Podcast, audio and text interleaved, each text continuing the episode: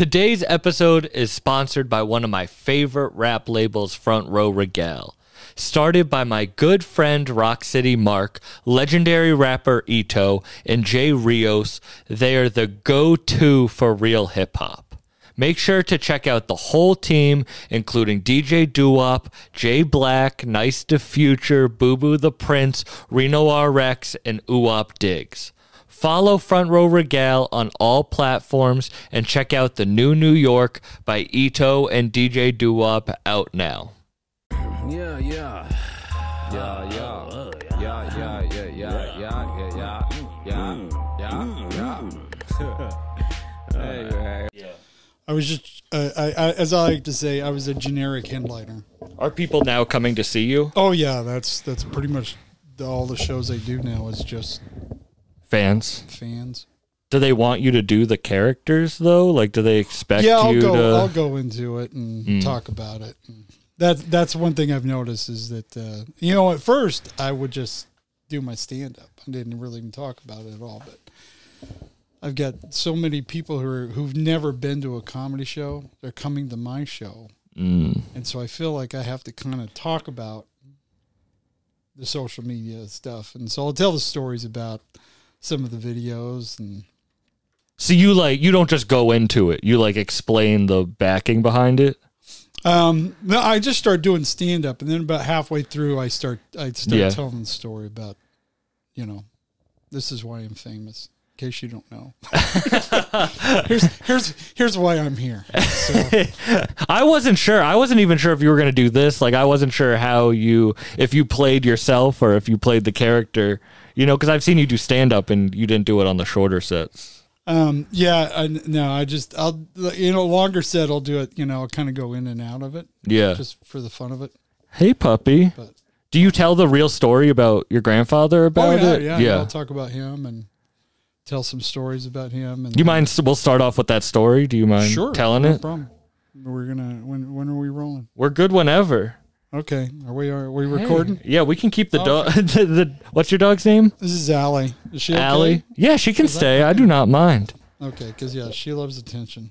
she she wants to be on camera. Yes. She sees you getting all the notoriety. Yeah, And she's she's like, "Get me on the camera. I want I want some of that fame." She's a pampered princess. You got to get her, her own plaque right next to it. Yeah, she's a she's a doll. She's a she's a kind of a rescue. It's kind of funny. How did you kind of rescue her? Well, we had a we have a a friend, um, who friends that we've known for years, and their kids were like two and three. They were the same age as our kids when they were younger, little. hey, hey, hey, you're caught up in the and um, we became uh, such close friends that they've lived with us from time to time, and the kids have basically just raised as cousins, Mhm. kind of thing. And anyway, their oldest boy joined the Marine Corps. Yeah, she's got like an ear infection. Oh, so I won't play.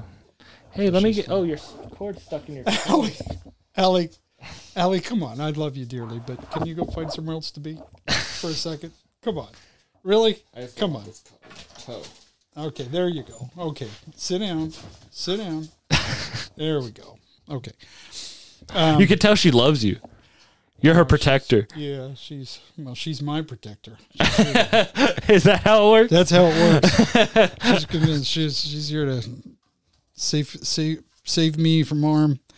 It's like a rescue dog, an anxiety dog, like a self Well- dog that also has anxiety. Well, it was funny because the oldest boy, his his wife, um, had the dog, and shortly after they got married, she also joined the Marine Corps, and then they both got stationed uh, in Okinawa, oh wow! and they couldn't take the dog with them, so they asked us to to take her, and so I'm like, okay, and so.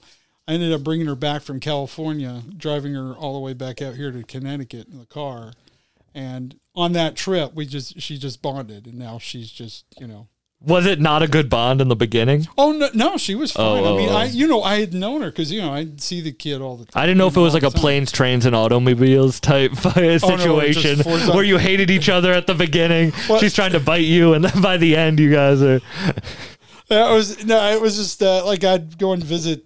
Uh, I'd visit with her before because I'd gone to his house, helped him move in and all that stuff. So I knew her. And it was weird for her because she's just like, why, why am I going? What are we doing? Why am I going with you? Um, but by the time we got to Connecticut, she would just, just never want us to leave my, my side. In fact, it's really funny when I have to leave and then I come back. She does this thing where she's excited to see me, but at the same time she's mad. so she'll be a little "I'm so glad sassy with you. Why did you leave? And she'll, she'll start growling and running around in circles, and then just start. Oh, I'm so happy you're here. And then, I can't believe. it." You know, she she didn't know what to do. It's quite it's quite adorable. my dog's on Cape and I, you know, I'm on the road all the time, so I won't see her for like months. Um, and I, you can't explain to your pet like what's the situation and where you're going. So like I'll leave and she's probably like, he's dead. like Sam's dead. Like I haven't seen him for two months. What's happening? And then I'll show up one day and she's like, is it really you? Is it really you? And then I have to go for, dead, and then I have to go for the, Well, she's she's funny because she'll she knows when I leave with a suitcase. Mm, You know, and she'll she'll get right by the door and want to go with me. Because every once in a while, when I, I drive out, I'll take her with me. mm. just for the you know for the fun of it. And Yeah. uh, so she's and she loves riding in the car. She just absolutely goes, wants to go all the time. Does she like the water? Uh, oh yeah, yeah. Shows the water. Well, it was funny. The first time she saw snow was out here a few years ago. In fact, I got a videotape of it that I posted um, years ago. But her first time in snow, she was just going nuts. that was the most amazing thing ever. I mean, she just she just running back and forth. She couldn't. she had no idea what to do with this. She thought it was just uh, the most uh, incredible thing she had ever experienced. You're from Utah, so you know snow. And Oh, I know yes, snow. yes. I went to an international high school. So some people, like, I got to see, like, not adults, but like teenagers see snow for the first time in person. Oh, really? And it was kind of like, imagine seeing snow for the first time when you can really acknowledge what it is. Yes, yes. You're like, what is this magical thing? You see, like, it in movies, you see it, you know? Yeah, until, yeah, it's it was weird because you know I grew up with it. And, Yeah. and uh, yeah, I had uh, one time it was uh, I think it was uh, I was about twenty. Yeah, I was about twenty years old, and I was with a guy who had never seen snow before in his life. He was you know same age, and he just he just stood it. He just stood out in the snow and just like this is this is so amazing. You know, it's I I compare it to the first time I saw um, fireflies Mm. because I had, I grew up in Utah. You just you kind of have them, but not really. I mean, it was very rare you would ever see one. Yeah. And then I I, I was in North Carolina where they're everywhere. And I remember the first time I walked out there and saw them, I was just like, what in the- or uh, New, it was New Jersey the first time I saw them. I was just like, this is is this real?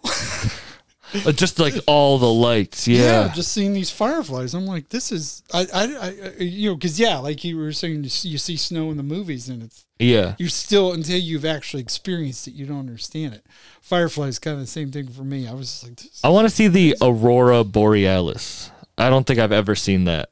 And I feel like that's something I've only seen pictures of on like Mac computer backgrounds. oh yes, It's always the picture of it. And uh, I like I want to see that in real life. Yeah, it looks like it's just spray brush, you know, Yeah. airbrushed. Have you ever seen that?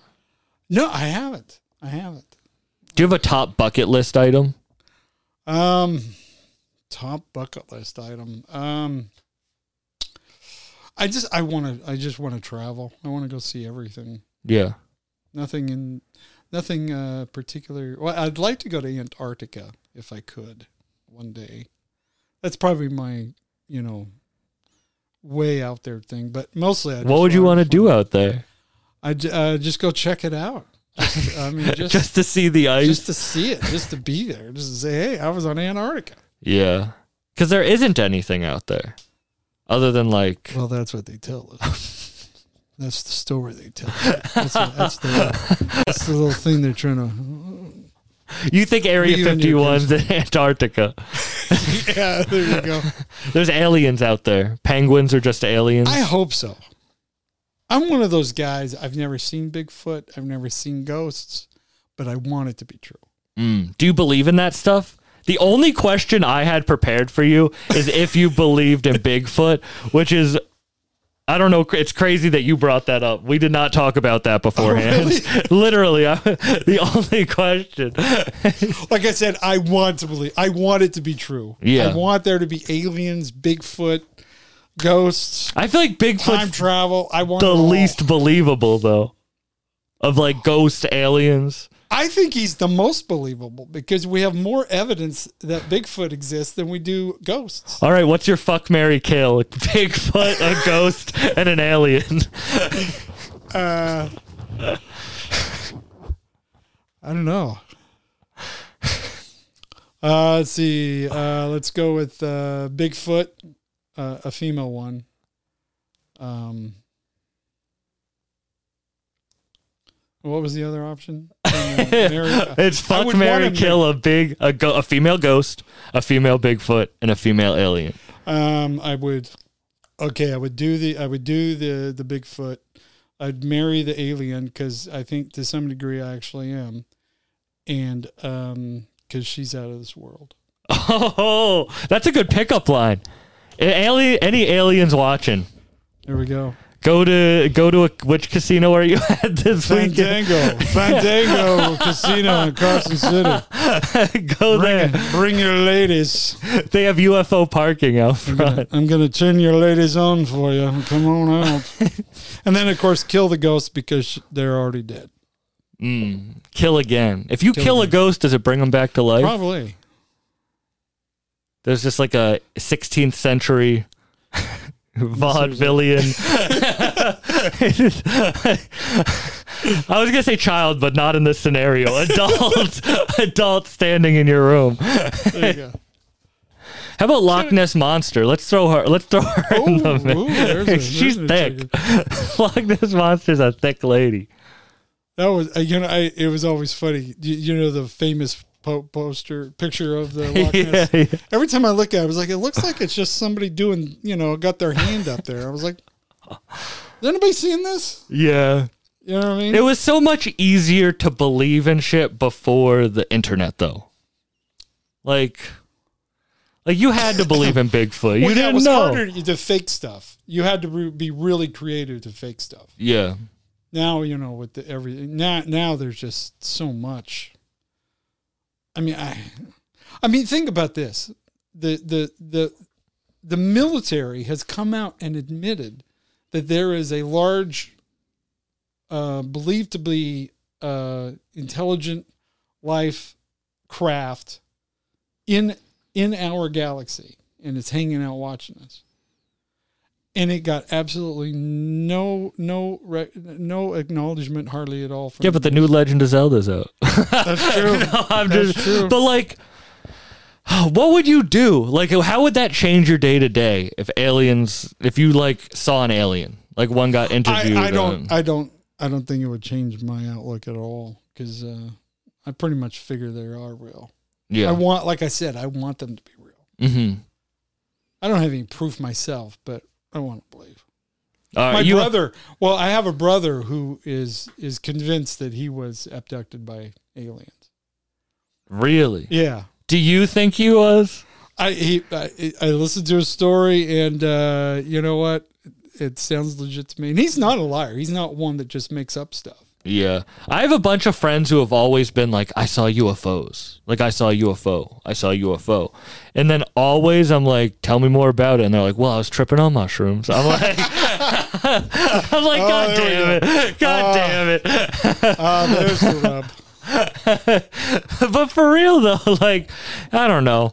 Ghost, I thought I lived in a haunted house when I grew up. But was I just a scared kid? Could be. Yeah, I we lived in an old old house there for a while when I was a kid, and you know it was been it was built in like the late 1800s. Yeah. It had a root cellar, you know, basement, and uh, my brothers and sisters were scared to go down in the basement or at night, and I was just like, I'd go down there with the lights off. I'm like, there's what's a ghost gonna do to me? Yeah. There's You never I been one death caused by ghost.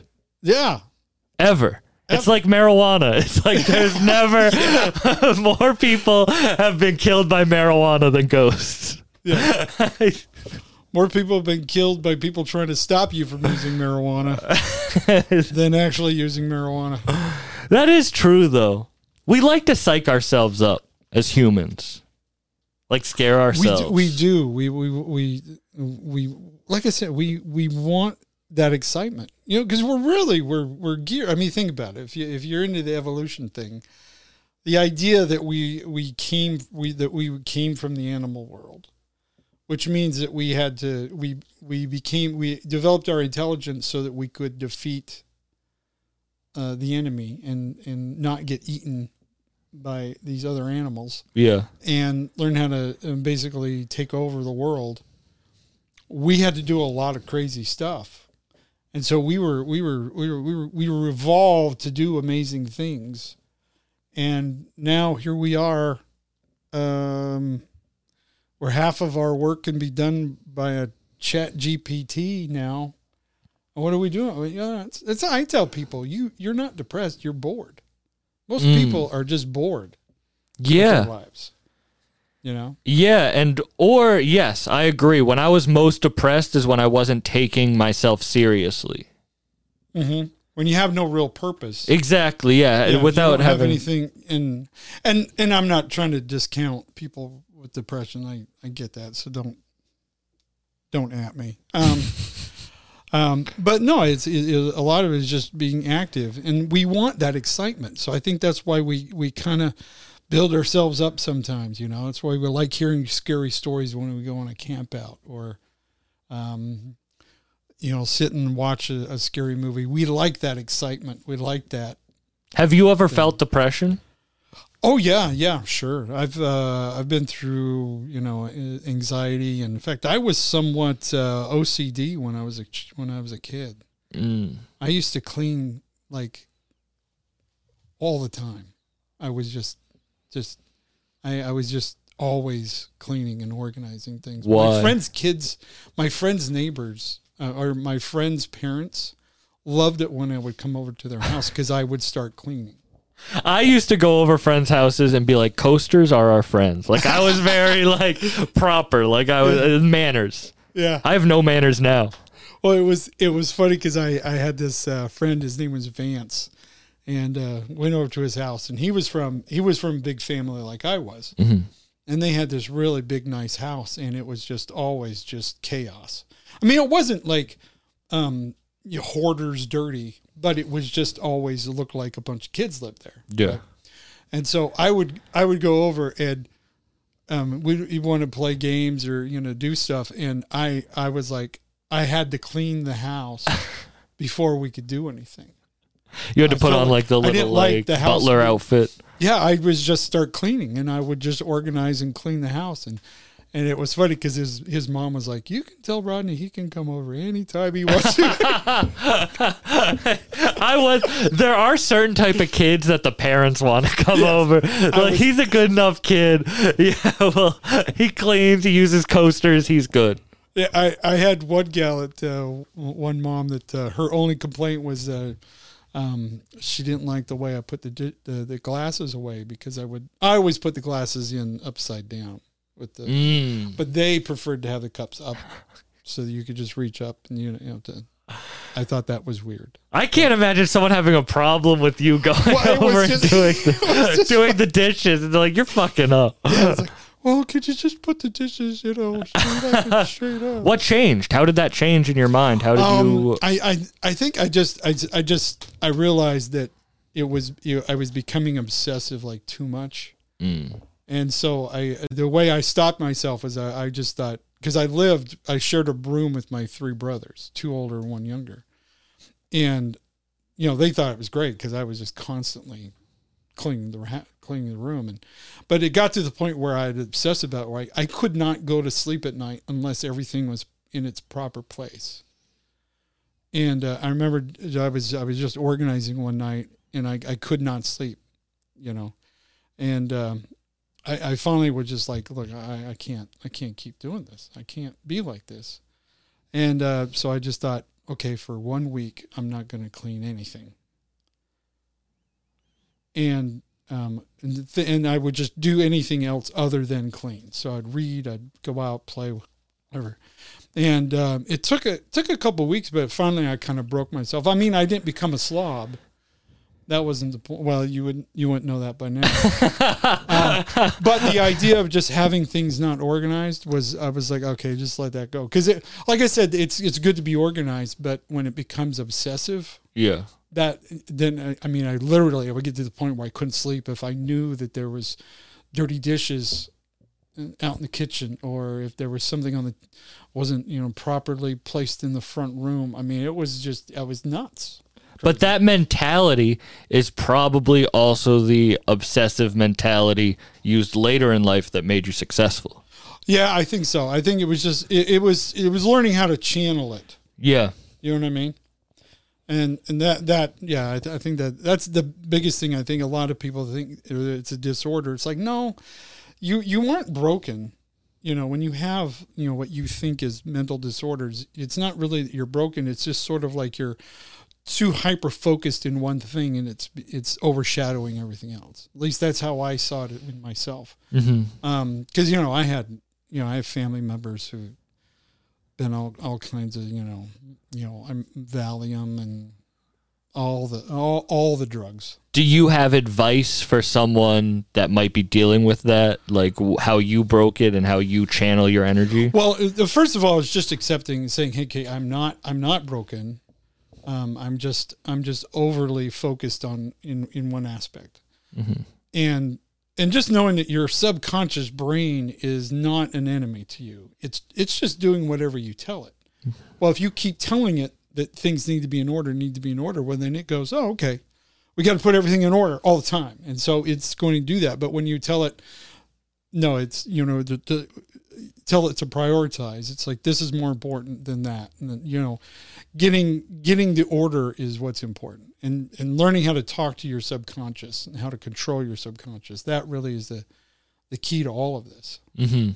I, I work on meditation heavily to try to Oh, do that. that's great. Yeah, that's fantastic. I I think we think very similarly, and that's why I'd love to hear the origin story of how you your first video that got a lot of views was in June of 2020. Yes. The same time that the same month that I started this podcast, June of 2020. And I think it's because there's a what were you saying? Synchronicity. there we could say that, but I think there's a bigger point in it hearing you talk. And it's there was a big population or maybe a small population that had drive that wanted to do something important but the world was too loud around them. uh huh. And then when the pandemic hit, it kind of sh- quieted down, and certain amount of people were able to use that and harness that Yeah. quietness for something positive. Absolutely. Well, and you know that was at that point in time. You know, it'd been going on for a couple months, and everybody was just getting more negative and negative all the time. Especially, you know, a lot of my comedian friends. Everybody was doing complaint videos and angry at this and angry at that, and you know, fighting over masks and you know all that all that stuff was going on. Then George Floyd came along, and in fact, my video um, really was me trying to explain the George Floyd riots without offending anyone. That was the whole kind of silliness behind it. Because I had a friend who had posted, say, "Hey, anybody got an opinion about what's going on right now?" Because you know, at that point, everybody had an opinion, Yeah. so he was making fun of that. And so other people had posted stuff, and I started writing something, and I said, "Nah, I need to do a video." And um, so I just uh, I was I was actually getting ready to go to the airport, fly back to Utah for for for a gig back there, and where we were, the club back there in um, at Wise Guys was doing uh, um, Zoom shows. If you remember the that craziness, but we would actually do them on stage. We would set up cameras. And Oh, would- that's pretty cool. and it was just a bunch of comics get together and we would do a live Zoom show. I did one Zoom show and I live with my mom, so I had to go out of my car. I was doing it sitting in the driver's seat of my No, I think I got in the back seat of my car. I'm sitting in the back seat of my car telling jokes to the phone and I'm like I can't do this again. oh yeah, it was it was it was insane. So you you went back out to Utah. So I'm getting ready to fly and I'm waiting for my wife to come out to the car. And so I see that on Facebook. And so I thought, I'm going to make a video. So I just went out here on the side of the house to the trees and, and, uh, I kind of went into my character and made the video. Had you ever done that character before? Oh yeah, yeah. He, he had, I'd really been started to really work on him once the pandemic started going. You know, because I'm like, oh my, uh, everything got canceled. So I'm like, I'm sitting at home like everybody else. What am I going to do with myself? And I didn't want to, you know, getting involved with the whole nastiness and getting complaining. I was just like, I just want to do something silly and have fun. And so I'd started doing some videos about it and having some little fun with it. And it was I was getting some traction with it, but this one video in particular, it was just um, you know um, I do it, and it was one of those moments where as soon as I was done, I thought this is the stupidest thing ever, and I was like so close to just deleting it. Right? I mean, I was really just thinking about, no, I shouldn't share this, and I thought, nah, go ahead. And so I put it as a comment to his his question and uh, it got like uh, uh, six likes as we're you know driving to the airport. And I'm going, oh, and I'm thinking, I think this is funnier than, you know, I kind of had that moment. I was like, I think there's something to this. I think this is funny. So I went ahead and posted it as a regular post. And um, by the time we got to Boston to the airport, it was up to like a couple hundred hundred views, which was you know, pretty good at that point in time. I mean, if I could get 30 views on anything, I was tickled, you know. So it was like a couple hundred views. I was like, all right, all right, here we go, man. I might hit a thousand views. Yeah. well, by the time we got on the plane, we had a layover in Dallas. To get to Dallas, it was like 10,000 views. And I'm just like, wow, this is cool. I don't mean to interrupt you, Yeah. but to fly to Utah, you had a layover in Yes, Dallas. it's I'm my sorry. wife. Well, my wife, she just is always looking for the best deals on flights. and if she could save 10 bucks, that means that we have to fly for four and a half extra hours. That's a win to her. So I just, I've just learned to just, whatever she books, I just go with it. I don't, I'm like, whatever, darling. You know, I'm just happy that she handles it. I'll just, uh, I'll just, I'll just do it. So we had the layover in Dallas. And it was like 10,000 views. Like, oh, this is good. Well, by the time we got from Dallas to Salt Lake, it was at 100,000. This is like in 24 hours. And then it hit a million within a week. And then just kept going and going. And then um, a bunch of people, you know, as soon as you have anything that kind of goes viral, all these people will come in, steal your video, and repost it as theirs. I had a bunch of people doing that and just re-meming it and everything. And from that, um, we've figured out that the, the total reach of that video was over 300 million worldwide Wow. with all the different variations of it. So It's like almost everyone in America watched it. it's yeah, at some point in time, whether they really wanted to or not. So it it just went just gangbusters. Why do you think that was? Um, I think because everybody was so tense and just um, just worked up, you know, because like I said, the George Floyd riots were going on, so we had all these that going on. Then we had COVID, and you know, just the uh, you know, plus we were you know going into uh, the election. It was an election year, so it just everybody was just super tight, tense Yeah. with everything. And here comes along this just this you know knucklehead dude. And, uh, looks like a, you know some stoner standing out in the middle of the woods. I kicked over yourself. Oh, we're good. And um, it just struck a nerve because it was so silly and just so ridiculous. And uh, it just struck a nerve with people. And I, I, I've had people tell me, they said, yeah, that was the first time during the pandemic that they felt like everything was going to be all right. It's like, we're going to be all right. This, this is all silly. We're to get through this. And that's really was that was kind of my my point is that you know because at the point we're talking about this is the apocalypse, the end of the world's coming, Jesus is coming back, or we're all gonna you know agenda 21 and we're all gonna become part of the new world order and Satan's gonna rule and blah, and the reptilians are coming, you know, all that's going on, and I'm just like, "Uh, calm down, people. Hey guys, this episode is sponsored by Infuse Productions. Anyone who likes good weed, good music, and good people needs to check out Infused Productions. And make sure to come to one of their upcoming shows, always featuring your favorite cannabis vendors and growers. Also, don't forget to come join the Grumpy Cup in Greenfield, Mass, July 8th and 9th for a comedy show, cannabis competition, barbecue competition, and exotic car show. Make sure to hit up Infuzed Productions on IG, Facebook, or go to infuzedproductions.com. That's I N F U Z E D Productions.com. Or if you want to check out the Grumpy Cup, go to thegrumpycup.com. Let's get back into it. This is this is not the end of the world. Yeah. This is not revelations. This is just just chill out. But about people wanting to scare themselves, I think people think we're way more important than we are as like where we are in time. Oh like yeah, they like yeah. we're the ones who kill the world. We're so Yeah, important. we're We're, the ones like We're no, it. it's gonna be thousands of years, hundreds of Yes. thousands of years from now. We're not that important. Earth has been around for 13 million years, and I'm, we're going to take it out in two generations.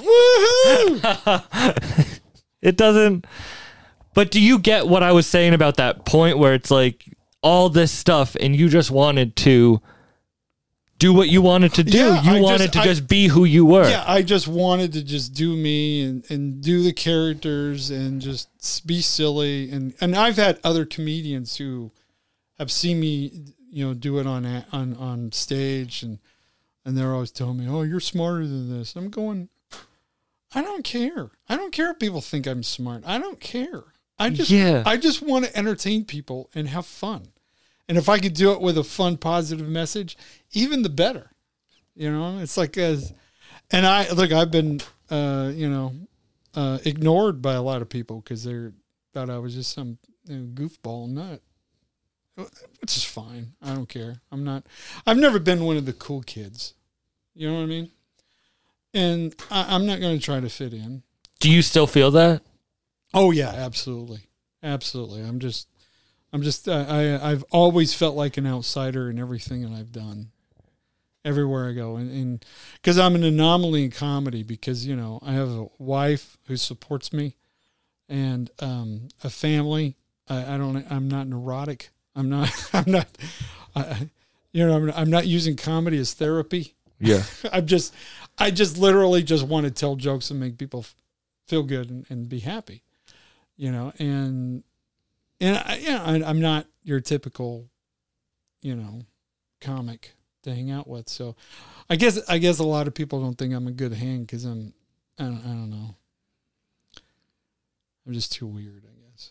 I asked if you feel that because some people would think having so many followers makes you feel something, but no, it doesn't. You're just on your own path. Well, I mean, it's it's been really cool to meet people, and I get convers I have conversations with people all the time, and I have people that seem, you know, I get recognized in the public all the time, and people want to talk and get pictures, and I love it. I just I love meeting everybody, but at the same time, you know, when it comes to um, everything else, I do enjoy just being alone. you know? Yeah. and it's not that I hate people; I just enjoy being by myself. Do you feel fulfilled now?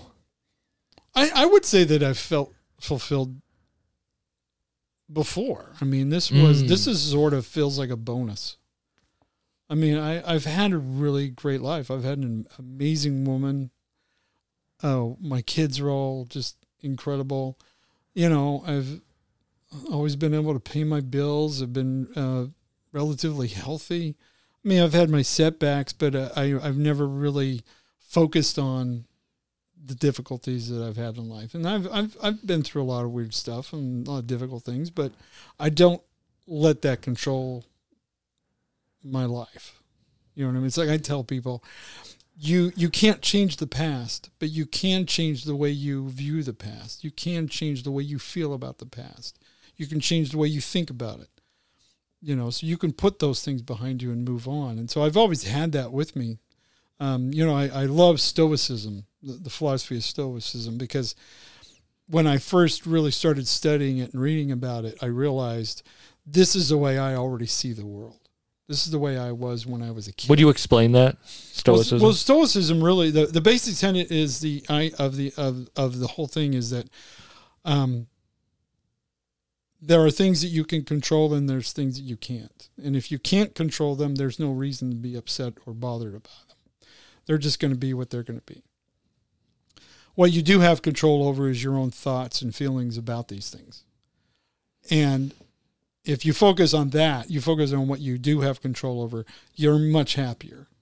And if you're not so um, been been out of shape over what's going on in the world, it's like I remember during uh, I was talking to a gal online, a fellow comic, and we're, um, we were we were debating back and forth about politics. Not not in a mean way, but you know she sees the world differently than I do. But I still value her because she's very smart, very funny, interesting person, and um, when her side lost, you it was like devastation. She was like, "Oh," and then when my side lost, she's like, "Are you okay, Rodney?" I'm like, "Yeah, I don't care." Who's in the White House has no bearing on my life. Mhm. You know, It's like the alien coming down. Your life Yeah, isn't going to change. I, yeah, yeah. not going to change anything. Yeah. and so I don't. You know, I don't. I mean, I I love sports. I love, you know, NASCAR. I love football. I love basketball. And you know, I'm a jazz fan since I was a kid. I was I was in Utah when the Jazz moved to Utah. I mean, I was uh, just you know just since they came to Utah, I've been a jazz. I'm just love. The I thought you meant the music until you said Oh, Utah. I, I, said- I mean, I, I like jazz. I like. I was the like, we could have a jazz talk. I love jazz. and um, but you know when they finally got to the finals and lost, you know, I was just like, eh, well, okay. Mhm. I mean, I don't, I don't feel devastated when things don't. But do you way. feel like that's who you are, or do you think that's something that you were able to develop Well, I think time? it's, it's really developed because you know you get disappointed when you're when you're younger. You know things things don't go your way, or you know when I I didn't get first place at the Pinewood Derby. You know you feel like your whole world is going to fall apart. You know what I mean? Especially when you're a kid because it's so everything is so magnified when you're a kid. yeah. But being able to just learn that you know win lose no one no one notices no one cares. I mean i remember one time looking at an almanac when i was a kid and reading about who won the world series in like 1922 and um i don't even remember who it was. And um i thought no one cares. And i thought who, who wins the world series this year? No no one cares. And, I, and i'm like i remember uh, later, you know, when I was a kid, I wanted to know everybody who won everything, the championships of everything. And after a while, I realized that uh, I, I remember one time it was like uh, December, and I thought, who won the World Series this year? And I'm thinking, I don't even remember who played in the World Series this year. And I'm and it was just it was just funny because it was like it was one of those weird moments as a kid where I was going, I don't think I really care. It's not all that important who wins whatever. Yeah. And it just it just it was just sort of this weird moment where it was like it doesn't matter, No. you know? No, it's kind of like when you're a com- you see comedians or anybody like musicians become like a prima donna if something at the show doesn't go well. And it's like it at the end of the day it's just another day for the audience that is living a life to enjoy their night for Yeah. someone they like. It isn't like you're not the star of the show. Even if you are the star. of the Even if show. you are the star of the show, it's really just another night to the audience that they're either going to leave and be like, "Oh, I enjoyed that night," or "Oh, that night fucking sucked and I just wasted $150 on a babysitter, tickets, dinner, drinks, you know?" Yeah, that's one thing I always tell comics. I said the audience is having a different experience than you are. To us as comics, we thinking, "Oh, I'm dying. This audience is horrible." Meanwhile, they're sitting there going, "Having the greatest time of their life," because they're not paying attention to the audience. They're just listening to you. I can't listen to my podcast. I hate my podcast. I can't listen to myself talk. I can't like when I cut clips, I have to like fast forward to see to see where someone's smiling and I was like, "Okay, I'll cut that as a clip." Like I hate it, but other people enjoy it and I like don't understand that. Oh, I understand exactly what you're saying because I can't watch myself do stand up at all. I can't watch my videos but other people love them. Yes, they do. and I'm like, I, look, I don't get it. I mean, it's funny because you know, as you see every, you get trolls every once in a while, and and uh, and the more videos you get that that do well, you get the more trolls, right? It's just part of the thing. Yeah. And um, I, I find myself just like uh, uh, people say, I can't stand this guy. Uh, uh, how can anyone sit and listen to this? And I would I would go in there and say, I totally agree with you. I have no idea. I have no idea what's going on here. I just turn the camera on, I talk, and then I post it, and people watch it. I don't get it either. I'm the same way. know. Yeah. And uh, no, it's it's it's it's it's it's a fun thing, but no, it's, You think it's the vulnerability? Probably. Well, you know, I, I tell I tell people when you start doing stand up, you know, the thing people will tell you is you got to learn to relate to your audience. I think that's the dumbest advice ever. Until is- I have an audience over 50 and they don't know any of my references. I Well, it's like I tell people you're not here to relate to them because you're never going to accomplish yeah. that. Mm-hmm. What you can do is get all of them to relate to you. Yes. That's your job as a comedian. You bring them into your world. You show them around how you see the world and what you're experiencing. You know, and when you learn how to do that, it doesn't matter what the audience is. You know that you can get them because again, you're not trying to go out and get the audience. You're getting the audience to come to you. How long have you been doing stand up? Be 26 years in November. Wow. Any breaks? Um, no, I mean there there there was a while for a few years where I just kind of thought of it as more of a hobby because I'd only get on stage like two or three times a month, Okay. and that a lot of well I did this this six week run one time back in like 2004 where I was just gone for weeks at a time, months, and um, I remember sitting there in a hotel room in Billings, Montana. You know, I'd been um, talking to the kids on the phone and stuff, and and I just I just thought, what am I doing to myself? This is this is silly. I've got a wife and kids. I'm like, I'm not going to get discovered performing in a bar in Billings, Montana, right? And uh, I thought when I was on stage, I was happy and I loved performing and I was enjoying it. But you know, then I go back to you know some seedy motel, you know, with shag rug carpeting and you know Yeah. plumbing fixtures from the '60s, and I'm going, what am I doing? Because the nicer hotel you get, the less you're getting paid. That's Yes. how it works. Yeah. and uh, I just thought this, I, I, I don't, I don't want to be a road comic. I was just like, I like my family too much, and I, and I thought, you know, if I'm going to hit success, uh, and when it comes, great. If not, I love doing stand up, but I'm not gonna, I'm not gonna give up everything else in my life for it.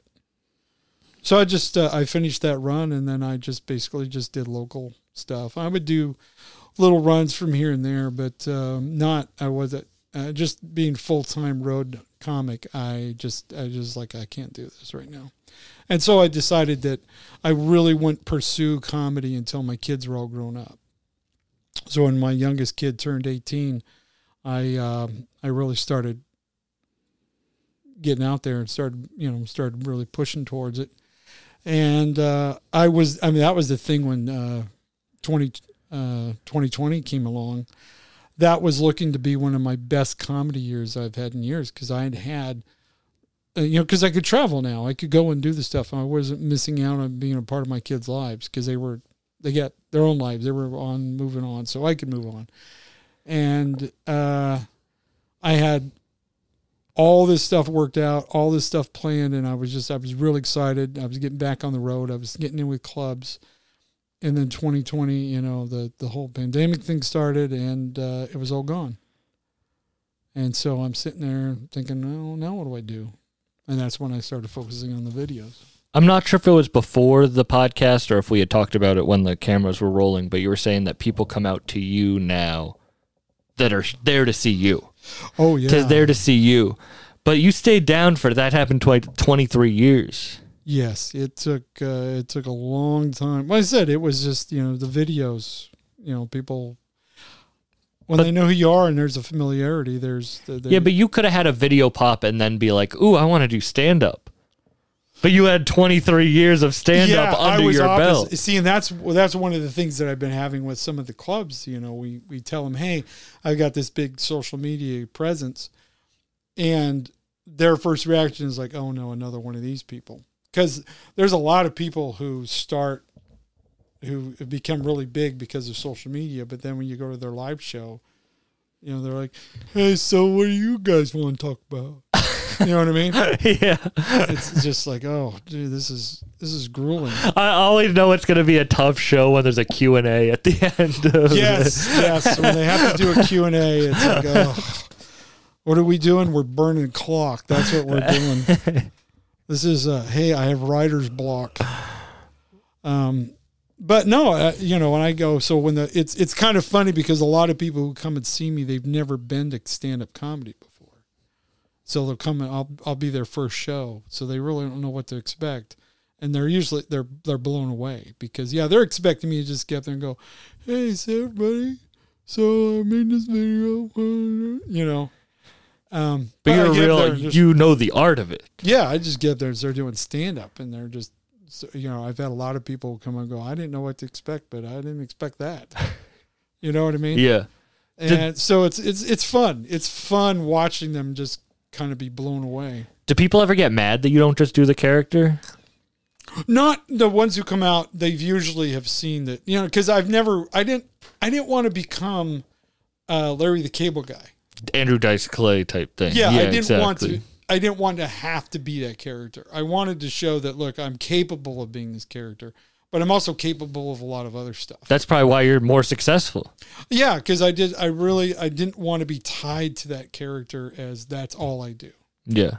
And uh, yeah, I've had people who've, you know, they find out that it's a character and they get mad at me and go, "Oh, I feel deceived," or uh, "You're terrible," you know. And I'm like, I, I I'm, thanks. That just means you're a good actor. That's exactly how I take it. I'm like, I appreciate the compliment. You know, I'm, I'm such a great actor. You were convinced it was real. Whereas other people who there's other people who do characters, but you could tell it's a character. I mean, you're not sitting there going, "Is this for real?" You watch it and go, "Oh, it's a character." Yeah. But people don't do that with me. They're they're like, "What?" you know, they're kind of taken back when they find out uh, that I'm You were talking about act. yeah, you were talking about the origin of it of your Uh-huh. character. And then you were saying that you don't do comedy for like therapy reasons. Is the character therapeutic for you or do you just Well, I guess I guess I do to some degree therapy. Yeah. Well, the Uh, character. the one- you were talking about how it was based off your grandfather. Yeah, my grandfather was. Uh, um, he had a lot of faults, and he was an alcoholic.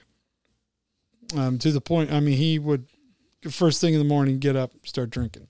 You know, he was just always, but he was he was usually just kind of buzzed, but he was always drinking. But he was funny.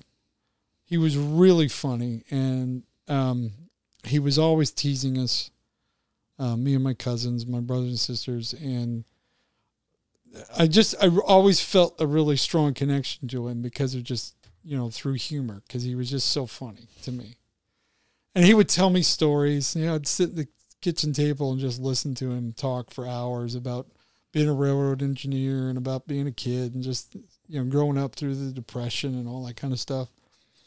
And I just thought he was the funniest dude but I knew, you know, he would get too drunk and then we would have to leave. And there were there were times I remember going to visit my grandparents. My mom would go in and see to check to see how drunk grandpa was. And if he was too drunk, then we would go get an ice cream and go to the park. Um, if he was just tipsy, then we'd go and visit. You know, I Yeah. remember that as a kid. And um, I always had this this weird just fascination with him. And as I got older, I was doing a show in, we were in Coeur d'Alene, Idaho, right? And there was a snowstorm coming through that was just hitting the whole area. We had a show down by Boise the next night. Well, in order to get down there, we had to um, leave. We had to get up like 4.30 in the morning from that gig. Me and the other guy, was Jerry Corley, comic from L.A. And we took his car and went to leave so early in the morning, get down there, and you know, and I'm driving, and it was, it was um, just whiteout connection uh, conditions at times. I mean, it was just snow, ice everywhere, and a lot of times we're going down these roads. There's no plows, Like misery. yet. Yeah, I mean it's it's a nasty storm. So we're kind of on edge the whole way, all day long. We're in the storm. Well, we get to the gig just uh, like 30 minutes before showtime, and so we're both just kind of you know a little frazzled, and. uh so we go check into the hotel and uh, we head back over to the to the room and it's packed. I mean, there's there's a lot of people there, and I got to do a half hour. I was just the opener. I'm thinking I got to do a half hour, and uh, I just was mentally just yeah, kind of exhausted, and I'm trying to get myself psyched up for the show. And that's when I thought I'm gonna just gonna do this as my as my grandpa when he was drunk because he was just. And so that's when I started started doing the doing that character. And it was funny because I only did about 15 minutes of material in 30 minutes because it was going so well. I mean, it was just it was just funny. And uh, afterwards, I was like, okay, all right, so let's start doing a little more with this. And um, I would do it um, at times, and I had a lot of comics who would tell me, "Oh, don't do that. You're, smarter than this," and uh, you know. I'm going. I'm just. I don't care. I'm just being a knucklehead, right? So Yeah. I'd kind of. I'd get away from him, then I would do it from time to time, and then uh, finally uh, one day, uh, it was many years. It was like I think about 2015.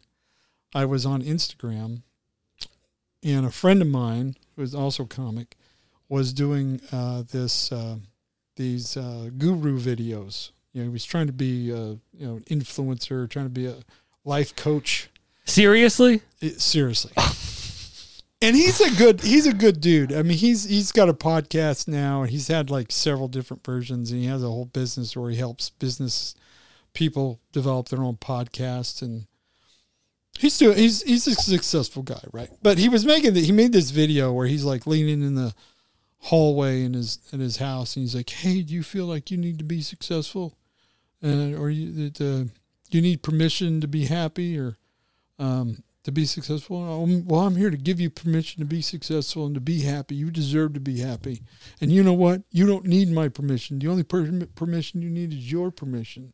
And uh, something to that effect. And I remember just laughing, thinking this is because I'm th- you know part of me is like, hey, you know, he's being really positive. He's delivering a good message, but nobody's listening to this guy. Because I, and the thing is is he he lives in this big beautiful home. He drives a ferrari. His wife is successful. He's successful. He's got this great body. He's got a great tan. You know he just he travels all over the world. I mean he's just he's living a wonderful life.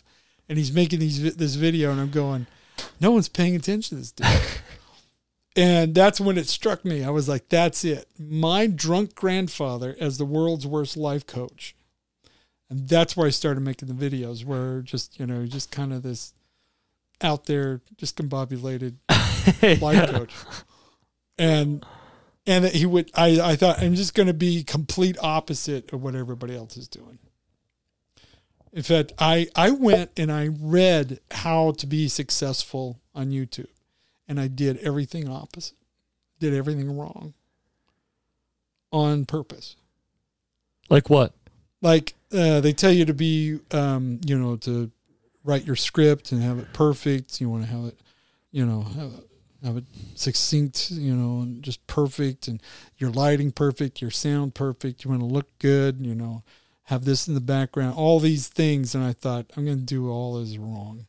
So i would i was doing stuff um, my hair's a mess uh, you know um, i'm messing up i i, w- I would uh, have the um, camera off in a weird angle. the audio screwed up. um, I, I it was funny. I was doing one video one time where, um, in the middle of it, I started coughing really hard, and I was thinking, okay, I'll have to redo this video. And then as I'm thinking that, I thought, my character doesn't care.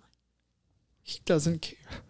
And so I finished coughing, and then without making no acknowledgement of the cough whatsoever, just picked up right where I was at and just started going, keep going with the video. And it was one of those moments when I turned off the camera. I just, it was everything in me to not laugh. You know what I mean? Until Yeah. I turned off the, until they finally stopped the video. It was just like, it started busting a gut. I was like, oh, that was funny. And so I thought I'll leave that in. And so that, from that point on, um, a lot of these videos, you know, I shoot them in one take and I'll listen to them and it's not perfect. You know, I kind of mess up the words or, and everything. And I thought, doesn't matter. It just doesn't matter.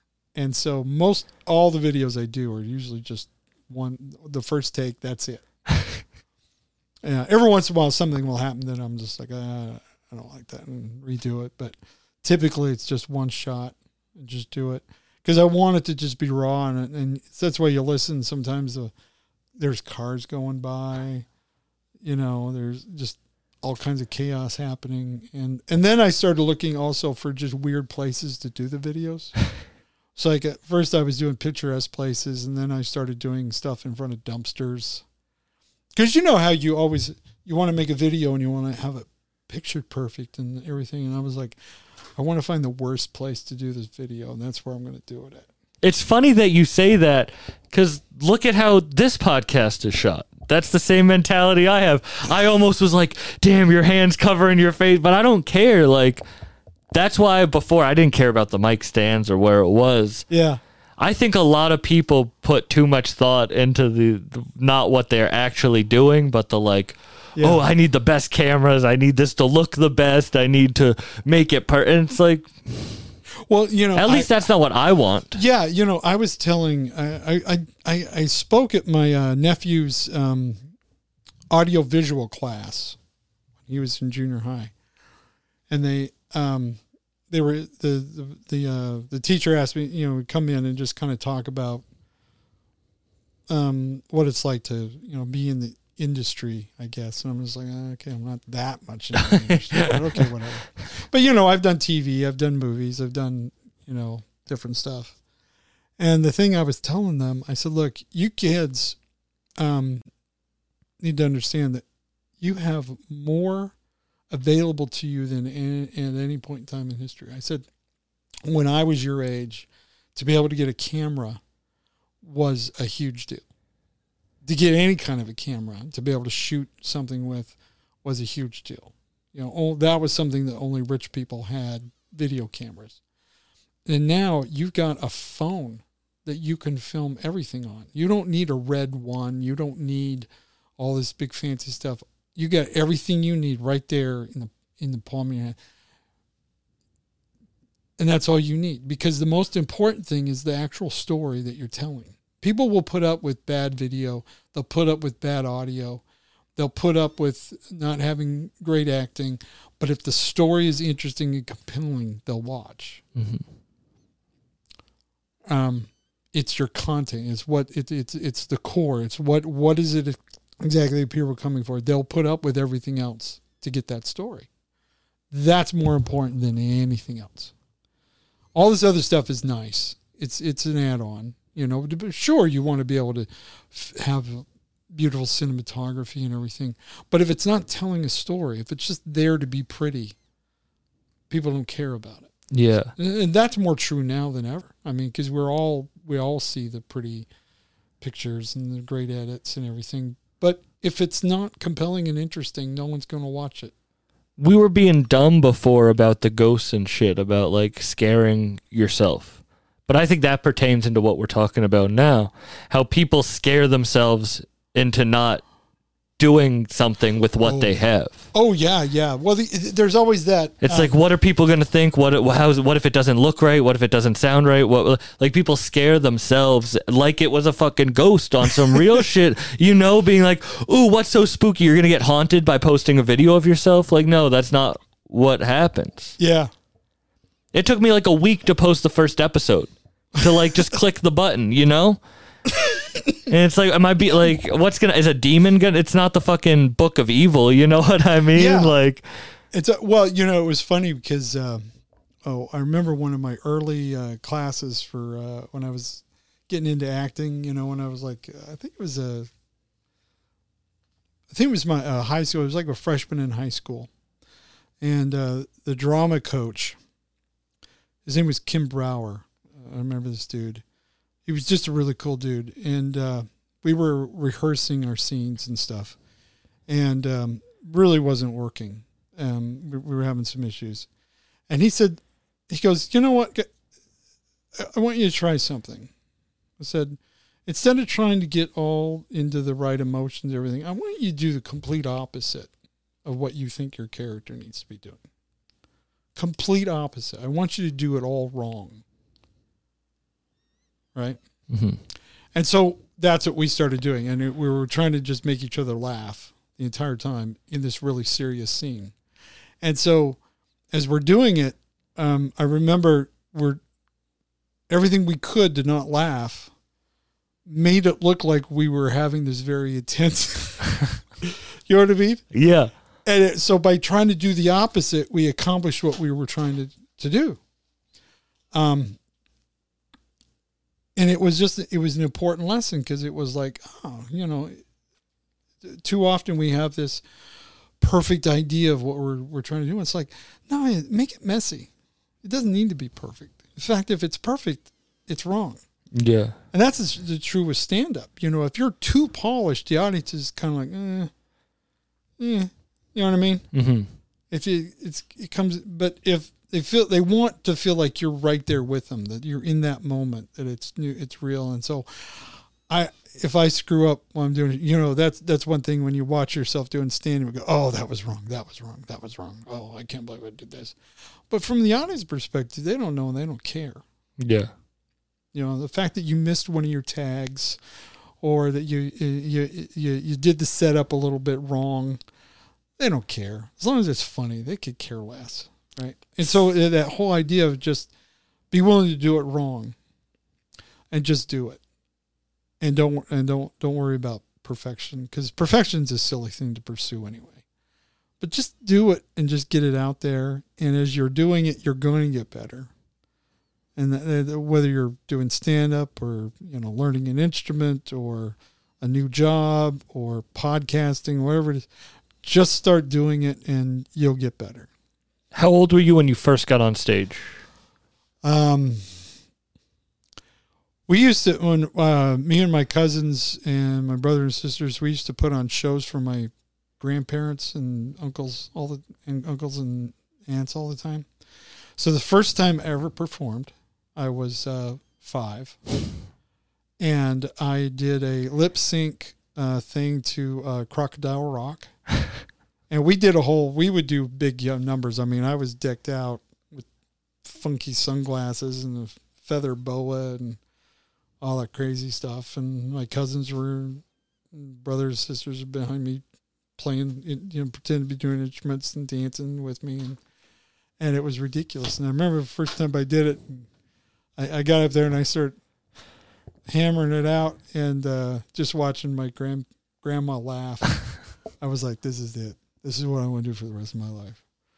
And so I was always trying to get into productions all through school, and I wanted to do stand up.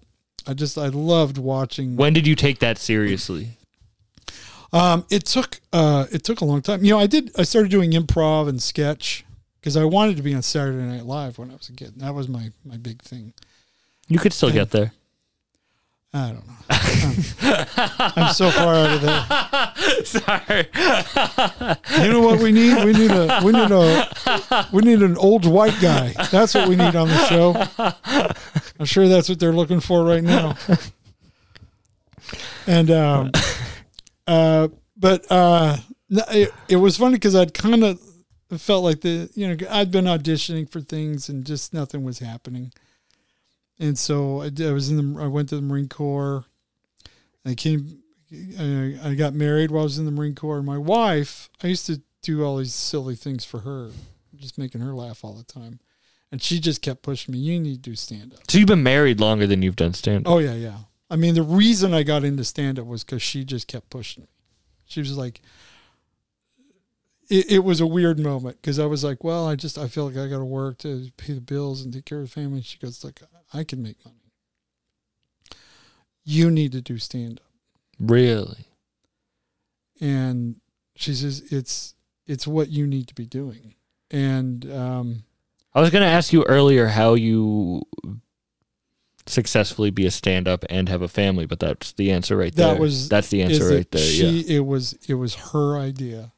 I mean, I But the support system, the support, having Yes, someone to sup- having yeah. having someone that's on your side and says this. So when because you know when you start, especially when you start, you got to just get on stage everywhere and, and uh, any any chance somebody will give you three minutes, you're going to take it. You know, when I first started doing, I was in, we were just we lived outside of Kansas City, and I'd have to drive you know a couple hours to go to Kansas City to do comedy, and my wife was 100 percent behind me going. You know, I'd have to drive there pay ten buck ten dollar cover and have a two drink minimum to do two minutes, three minutes. That's what you have to do. because that's what you do. I lived on Cape Cod and would work an eight-hour day, drive two hours to do a four-minute mic, drive back, work another day, drive two hours to go to Boston, drive back. Do like that's how I started for That's, years. Yeah, that's how that's how I was doing it. Then uh, um, I did. I remember I did two open mics at the club in the actual comedy club in in in Kansas City, and one of the other comics came up to me and he says, "Hey, look, you know, you're, I think you're pretty funny, and you've only been doing it for you know what how two times?" And I'm like, "Yeah," and he goes. Look, if you really want to get better, what you need to do is go and set up your own shows.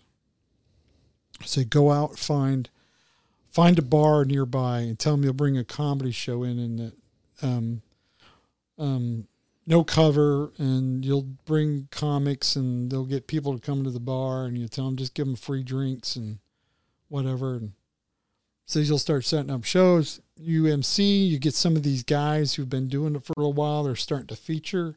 They've got like 15 20 minutes. You tell them they can come and do the show and um, headline and uh, tell them you know pay them 15 dollars for gas and they'll come. So i started doing that. I went to bars in the town that i was living in. It was warrensburg. It was a college town. So there was a bunch of bars and stuff. And i went and talked got three of them set up. And we would do shows on uh, tuesdays wednesdays and thursdays. And so all these comics would come out from kansas city drive out two hours to warrensburg to do these shows and uh, you know sometimes i got money sometimes i didn't. And if i got money i shared it with everybody. And i remember um, there's uh, uh, many times that uh, there's one in particular i remember this guy i handed him $15 he goes what's this for? And i said well you know i got um, they gave me some money and so i was just dividing up amongst everybody who came out. So it's not a lot but you know it'll help with gas. He goes, he goes, you understand this? He says, I've been doing comedy for three years. It's the first time I've ever been paid. And uh, I was just like, well, I'm glad to get to be the first one to pay it. You know? Yeah. And, and it was funny because it was like this this moment of just, I finally getting paid to do comedy. You know, it was, I remember my first moment. yeah. Looking back, can you put yourself in like the mindset of where you were at that point in life? Oh, yeah, very easily. Yeah. How does how does the journey look? Like going back in time and looking to where you are now.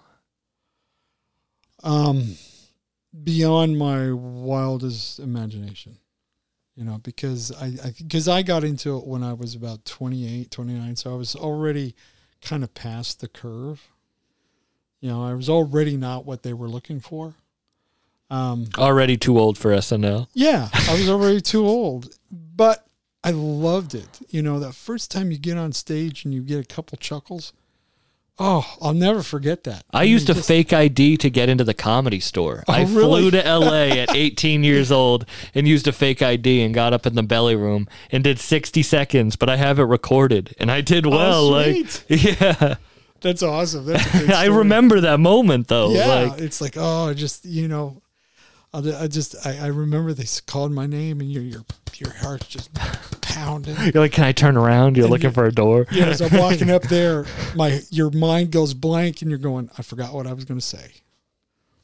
And I got up there and I did an ad lib off of the two comics before me, because uh, the one the one gal was uh, she was this white female who her whole set was about how she only dates black men because white guys suck. You know, it was You're like, damn, she took my set. Yeah, exactly. she was really funny. Then the next guy was a black guy, um, who talked about um, what his life would be like if he had boobs.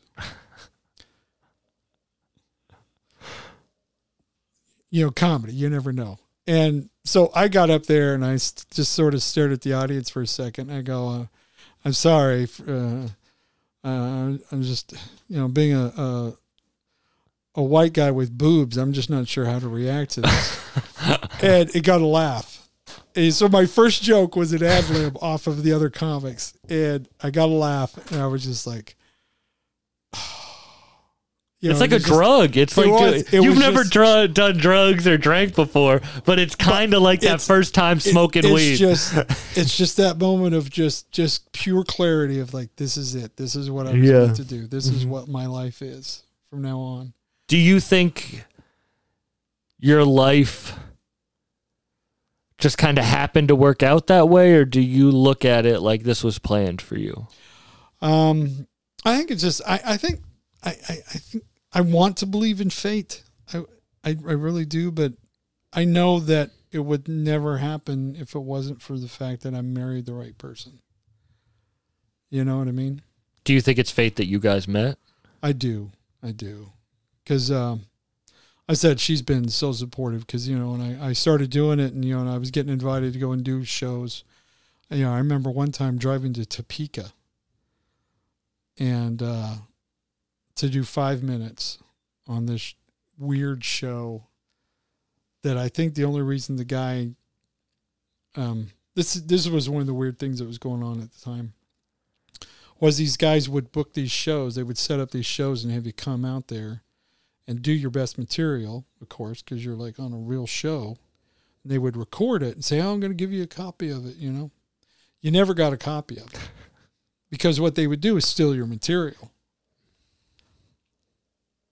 And so, um, so you go all the way out to Topeka Go out five minutes stolen. get your five minutes of, of real good of what you've been working on for months, and somebody would steal it. Imagine being such a shitty comic that you have to do that to get material. Oh yeah, yeah. You know? but, but it was it was uh, it was a it was a big deal. The, you know, there at the end of the '90s. You know, this was before the internet was really a thing. Mm. You know, and so it was hard for people to uh, be able to claim somebody's stealing your material. But uh, it was one of those things. And um, but no, you would uh, like I said, drive to Topeka and do those, and um, just wherever and any anytime anybody would was willing to let me get up on stage, I would do it. And then you know, people were setting up just different open mics and bars, and um, remember, you know, I've done a lot of comedy sets in front of pool tables.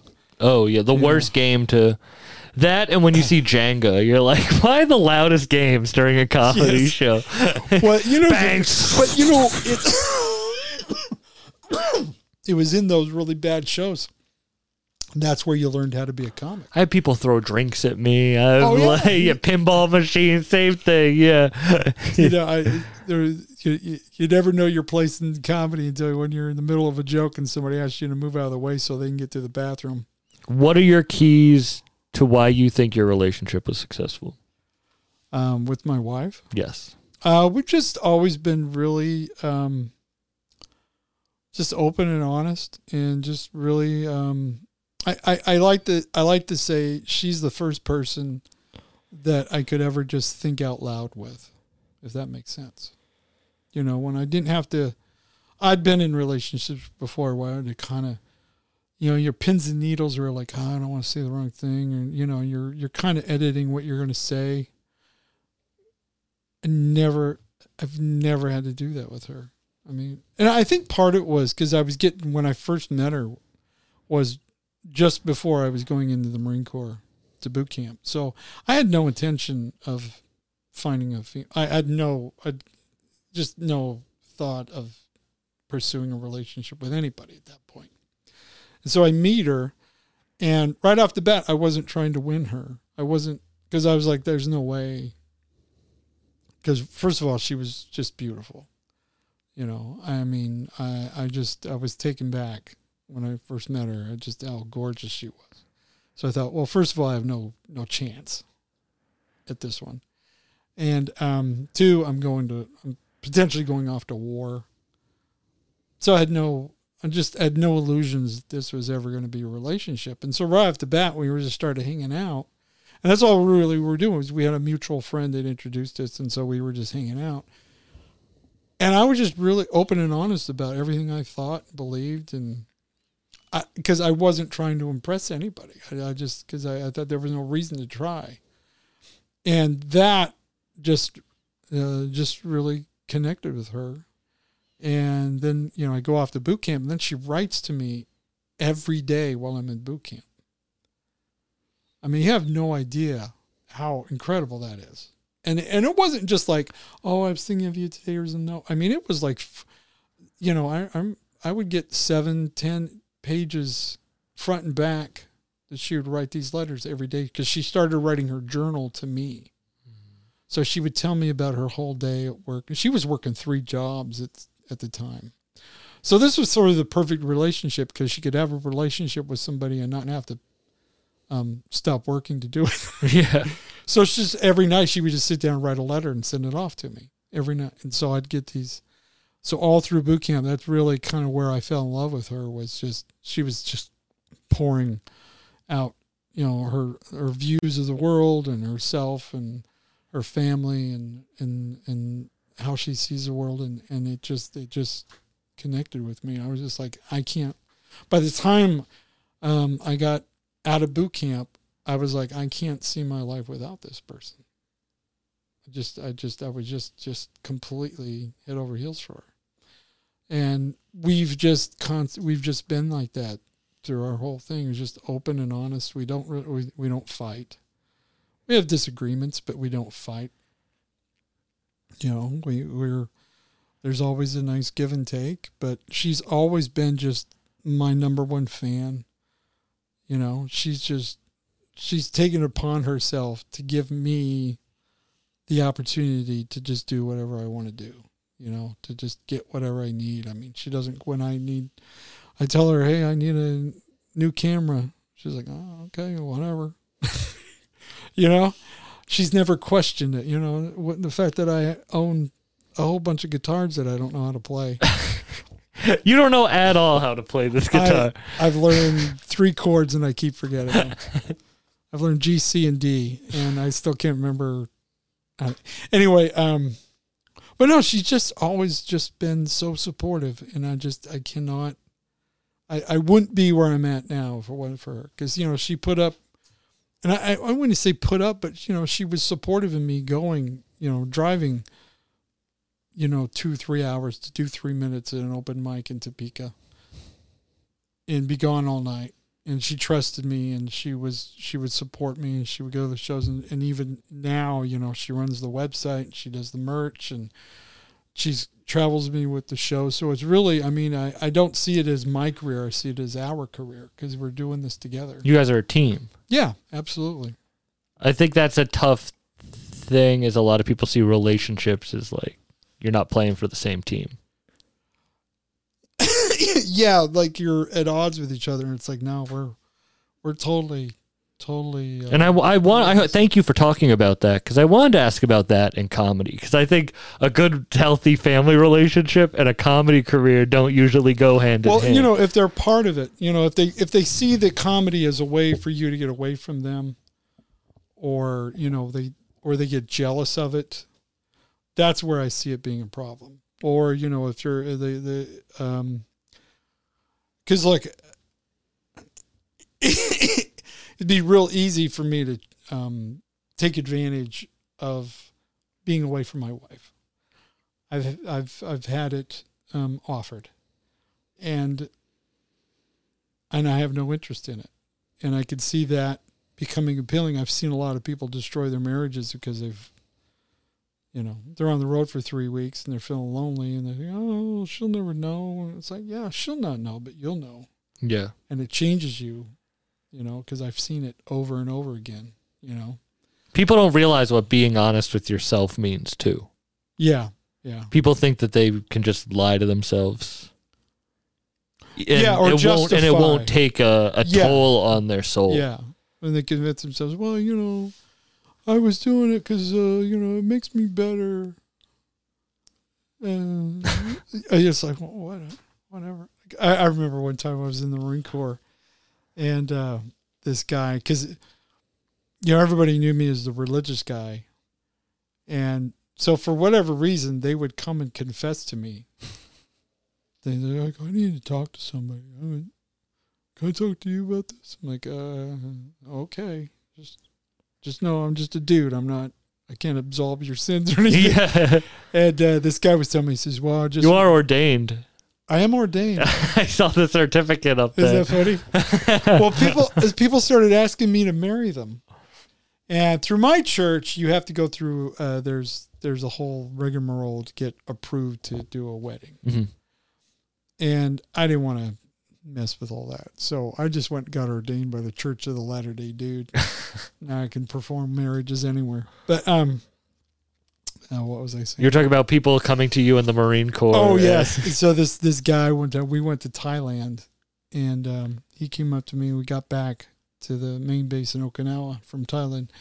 And he goes, I just wanted to tell you how how grateful grateful I am um, uh, to God. And I'm like, oh, really? And he goes, yeah. He says, you know, I've been married for about three years, and I was worried about coming to Okinawa and everything, and and um, um, you know, if I was going to remain faithful and everything. So we went to Thailand. I, I just want you to know that that uh, I had the chance to cheat on my wife and I didn't do it, and I, I just feel really good about myself. He's like, oh, well, good for you. And he goes, yeah, I went to one of those massage places, you know, and you you get in there and you're naked, and our girl she gets naked and she's rubbing all over you, and you got the oil, and she's just up and down and everything, and and um, and she got to this point where she was gonna, you know, uh, straddling on top of me, and she's like, "You do, we we do in, we do in," and and and he's like, "No, no, no." So I just had her, you know, rub rub me out, and and uh, I was just so I like that, that guys. yeah. And so he's like, "Well, I'm just really glad that you know I didn't He's cheat like, on my thank wife." God I was faithful. Yeah. He's getting jerked and I'm off. sitting there, and and I was like, okay, uh, okay, where's the faithful to your wife thing? Goes, well, you know, I could I could have gone all the way with her, but I didn't do it, and I, I felt, and I said, well, look, I, I commend you for that. Okay, I will, I will. That's that's good, but let me put it this way: if it was another dude, and the girl doing what she did was your wife, how would you feel about that? Oh, I would kill her. And I said, okay, just think about that for a while. And um, he's like, oh, whatever. So he leaves. He comes back. I see him the next day and he goes, I see what you're saying. now I feel terrible. And I said, well, um, you didn't go all the way. I will. Like, I, will I can't abstain you from this. God isn't listening to me. But you need to understand what faithful means. Yeah. faithful is faithful. That means you, not even, you know. And he goes, yeah, I feel, I feel terrible. And he goes, do, do I need to tell her? I said, well, look, um, understand if you tell her, right, it's going to change your relationship and it might destroy it, and it will hurt her. So you always have to think: is what am I going to tell her going to help her or hurt her? And if you think it's going to hurt her, why tell her? So you didn't go all the way, so that's that's good. But at the same time, you need to kind of put things into perspective. It's what you're doing. Yeah. You know, it was kind of, it was kind of an interesting moment. That is an interesting moment. So they really thought you were the, the guy to talk to. You were the therapist on that base. oh, it it it was fun. It was fun because uh, yeah, that's that's because I was a little older than Yeah. most of them at the time. So What's your relationship with God now? oh, very strong. I'm still very very faithful. I feel that too, but I get weird talking about it. Well, you know, the, the world wants you to not talk about it. You know, they make it seem like you're, you know, like you're a, a brainwashed uh, dimwit if you believe in God. And to which I say, you're a brainwashed dimwit um, because you've fallen for the other side. You're the same thing, Yeah. you know. Yeah, I, I heard this once and I don't know where, but I heard that the most religious person and the atheist should both think the same thing Exactly. right before they're going to die. like they shouldn't be apologizing.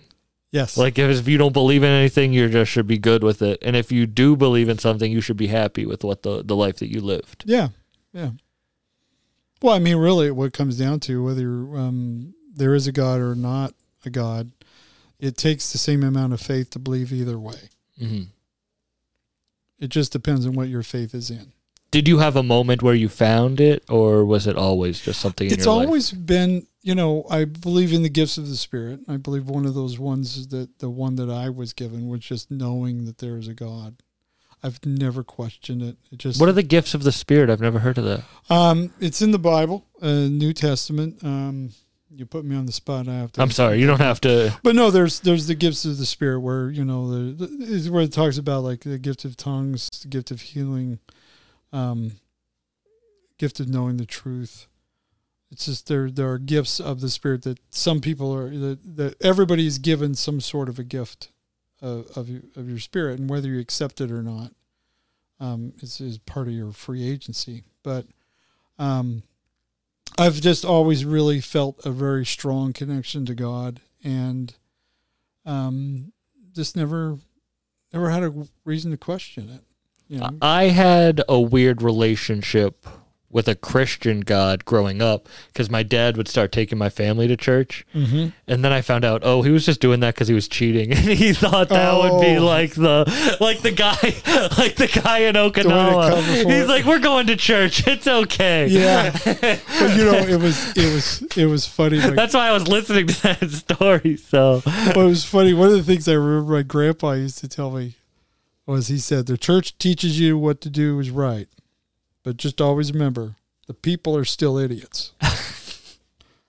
and that was that's always struck with me. It's like I don't go to church for the for these people. I'm going there to have that connection with God. You know, but uh, yeah, I've seen people that that was I that. found my spirituality, religiousness, faith through hallucinogens. Actually. really? Which is, I know you've never done, and I know it's also a reason I don't really like talking about it because Well, no, I you know, I, I mean, you can't discount anybody's experience, or whether it's you know because of mushrooms. no, when you find the whatever. voice, you find the voice. yeah, when you find that connection and you have that, because I look, I've I've seen a lot of people, um, who have used you know DMT or or hallucinogens or ayahuasca or whatever, and have had some very deeply profound experiences, and if that brings them to God, if that brings them to that that knowledge and that understanding, I I, I got no problem with it. we were talking about the uh, the moment taking yourself seriously, and I was in a dark place not taking myself seriously. It's funny you mentioned DMT because the DMT trip showed me that I had to take myself seriously and showed me that there is a path of positivity that I could follow, and in that I found my faith. Mm-hmm. And I don't know if it had anything to do with that or just sometimes you get an awakening in your darkest moment and Mm-hmm. you don't really know where that comes from. Because in the moment, I really thought it was that Mm-hmm. the the DMT trip that I went through. But looking back at it, it was a lot of tumultuous time in my life that a lot of things added up to where I found what I needed to be found. And I started the podcast, which I'm not going to be like DMT made me start the podcast and I found God, yeah. But it made me take myself seriously in something that did allow me to open up to a wider audience and allow peop- allow me to feel seen because I don't think I felt seen for most of my life. Yeah, feeling uh, um, like you need to be validated. Yeah. Um, and the first the first validation you need to receive is from yourself. And it sounds like your DMT experience gave you that validation Yeah. when you had that. It's like it's like you finally told yourself you're worthy to take this serious. It's like what that stupid uh video that that guy posted on Instagram. The like you uh, you don't need me to you know. exactly But right. it's at the end of the day, it's true. It's like if you read a bumper sticker, you're like, "That's the stupidest shit ever." But then you read it in a book, and you're like, "Oh my god!" Yeah. blew my. But that's how it is, and that's why I asked you if you were fulfilled before. But you found your fulfillment in something else, Oh yeah, yeah. and that is probably why it led you to success. Um, I, I certainly think it has a big part of it, and um, and you know a lot of it, you know, with comedy. Um, I was just thinking about this th- this this morning. Uh, this idea that I I've always kept was that to be great at something, um, you have to be the best at what everybody else is doing. But to become a legend, to go beyond that, you have to be willing to do what nobody else is doing.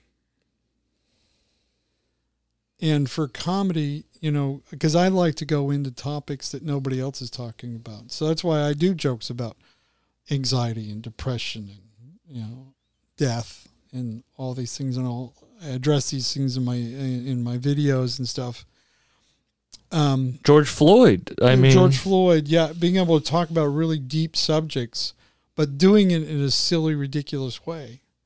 Um, and not making a joke of the subject yeah, itself. not yeah. It's like because that's always the thing. I remember I did a thing. I struggled with this one. Somebody wanted me to do something about PTSD, and that was my concern. It's like okay, I don't want to mock people with PTSD. That's not what I'm doing, and I'm not trying to discount their experience because I know it's something that's very real. I mean, I was in the Marine Corps. I, I've hung out with a lot of people with PTSD. I, I understand it and I, I want so I wanted to make the video where I explain what PTSD is in a funny way so that people can understand and relate to it. And also um, you know, anxiety and depression, getting to people understand, you know, you know, when when somebody says I'm I'm depressed, the last thing they need to hear is, Well, just cheer up. Yeah, yeah. You know, just think positive. you know, because they, they they want to. That's kind of the point. Is you just you can't. You're you're you know. It's like you're uh, you're stuck in the mud. You're in the run. The harder you push on the gas, you just get deeper in. Yeah. You know. And so talking about those those kinds of subjects, it's it was funny because I, I did the PTSD video and I I share. I was nervous about doing it, but I thought I think I covered it. I didn't. You know what I mean. So I went. I shared it with people and the person that asked me to do it, they were like, "This is perfect, thank you." And and I've had people that reached out to me and said, "This is really great." Um, I've had um, I had one. It was this uh, wife whose husband had PTSD, and she really didn't understand it. You know, she would kind of fall into that trap of, "I think he's just doing it for attention." But she said, um, in fact, her husband wrote to me and said after she saw the video, she started to cry because she started to understand what he was going through. And then, so I was getting these kind of messages. And then I get this other guy who says, I'm disappointed in you. How dare you to mock and ridicule PTSD? And, and I'm like, you know, my first thought is, did you watch the video? Yeah. It's like people get upset not at what you say, but the fact that you say anything at all. You know, I do, and this that's just part of comedy because I, I do jokes about my daughter. She's she's gay, you know, she's a lesbian. She came out to me, but and it was silly that she came out because we we we knew, you know what I mean. yeah. But I so I did this whole I did this whole thing about her coming out, and then also at the same time that they started their thing, she, the girlfriend decided that she was really a boy, so she became transgendered bo- man, and and so I just did jokes about the whole thing, and I don't mock them at all. I mean, I just make fun of the situation Yeah. right? And and my reaction, it's mostly about my coming to terms with with everything. And um, uh, I've had people listen to it and go, "That was the." Uh, I, I've had people go, uh, "There's there's nothing to be offended by," you know. But I would still get people because I would post it on. I posted it on on on the internet, and I started getting people say, "Oh, that didn't age well," and I'm going, "What are you talking about?"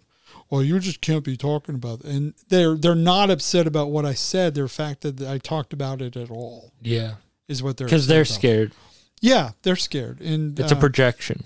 and one thing I find is don't apologize for anything. If you do something and you do it with pure with pure intent, just do it. If you you know, if somebody gets it, people just want to be offended. Yeah. And they want a reaction out of you. Yeah. I know I have to not answer shit because I know people just want to get me I, mad. I said that the, the best thing to do is either ignore them or um, give a positive acknowledgement. It's like I I had uh, uh, this guy one time. He just he wrote me this uh, scathing things. You know, you're, um, you're just a two bit hack, and you're you know you're just a one trick pony, and you're uh, you're going nowhere. Enjoy your 15 minutes of fame, and then f you.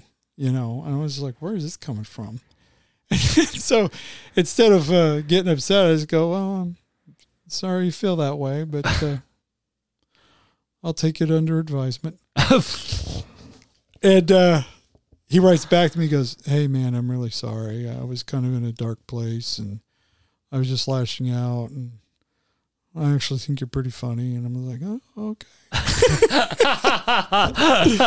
You know? Hey, that's how it works, though. Yeah, they just, just- want you to reply. Yeah, you just acknowledge them, and it's like, look, I'm sorry you feel that way. You know, I, I had a guy today. I, I get this every once in a while. He's like, I just feel like you're repeating a lot of the videos because, like, I, I get new followers all the time, right?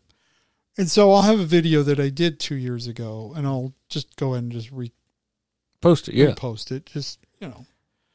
And and then I have people po- reposting my videos all the time from all you know. I've got hundreds of them out there, so they're popping up all the place. And this guy's, well, I just feel like you're you're re- reposting a lot of the same stuff, and so I'm gonna have to take a break from you.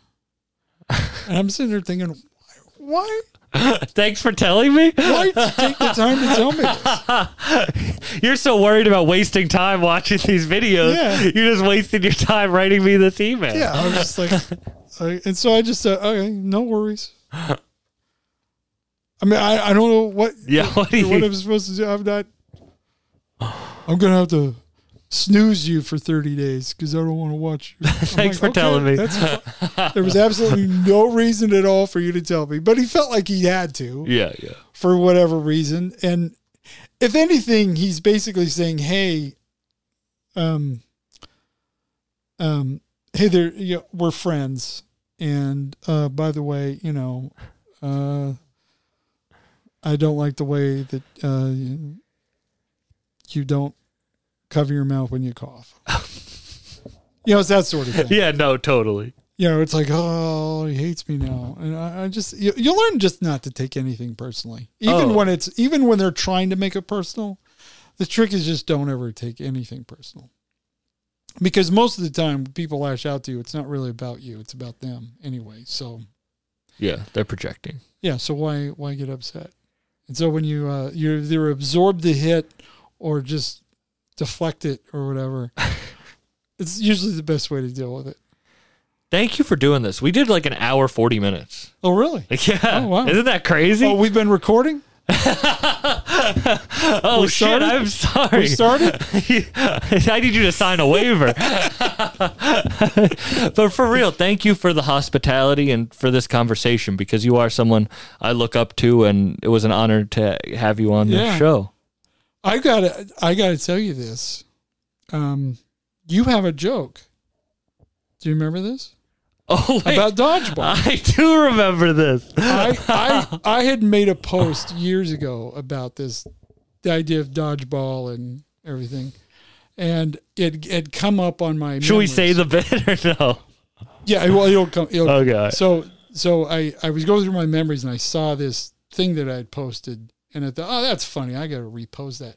And this I posted this this is something that I'm running up against. It's stuff that I wrote back in 2012 or before when I had you know my post would get seven likes, Yeah. maybe. You know what I mean? If acknowledged at all.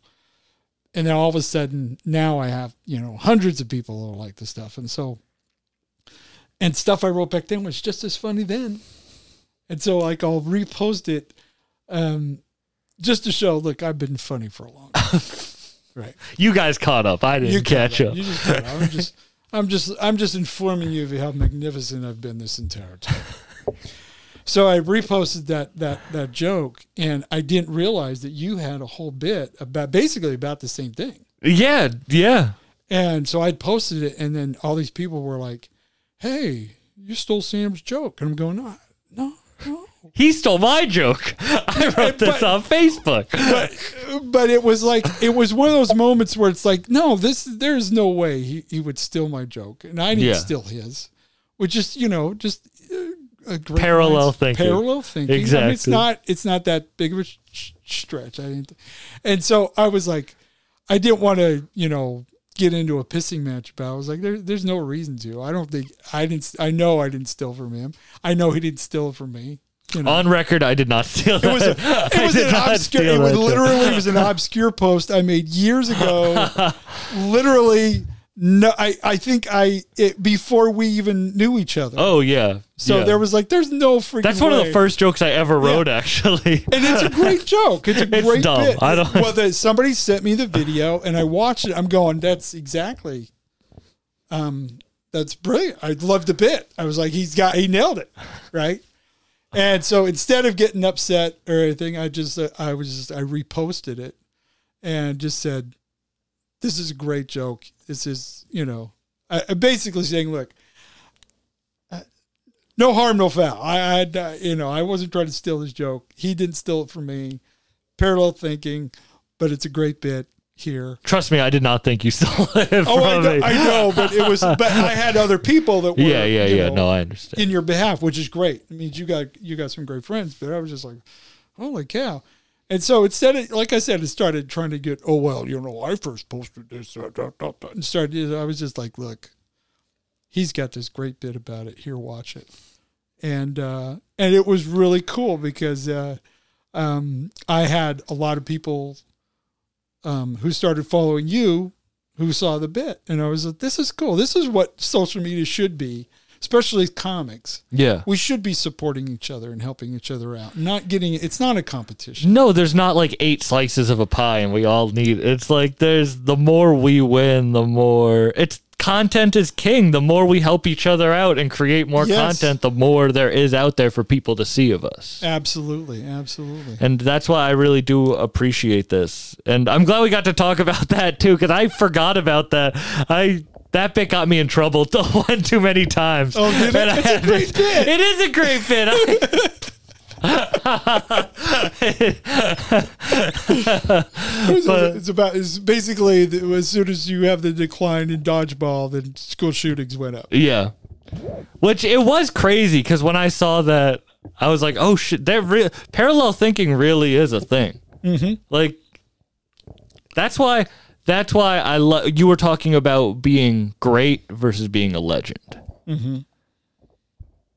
When you're a legend, like someone said this to me once. A comedian was like, "I haven't said anything of enough importance yet.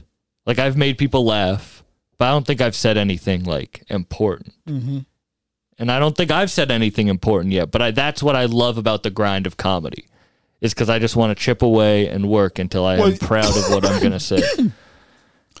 Yeah, 'cause a lot of that is just finding your own voice and finding your own confidence in what you're doing and who you are. And Because I'm 25. When I did stand up for the first time, I was 18, 17, yeah, eight years. Like I'm, and I just started headlining within this year. So I'm, you know, I'm still a newbie. I'm still a novice, but I've worked hard and I've put my hours in. So I just, I love the grind and the, oh, you've got to, you've just got to love every bit of it. You got to love the fact that you know you're.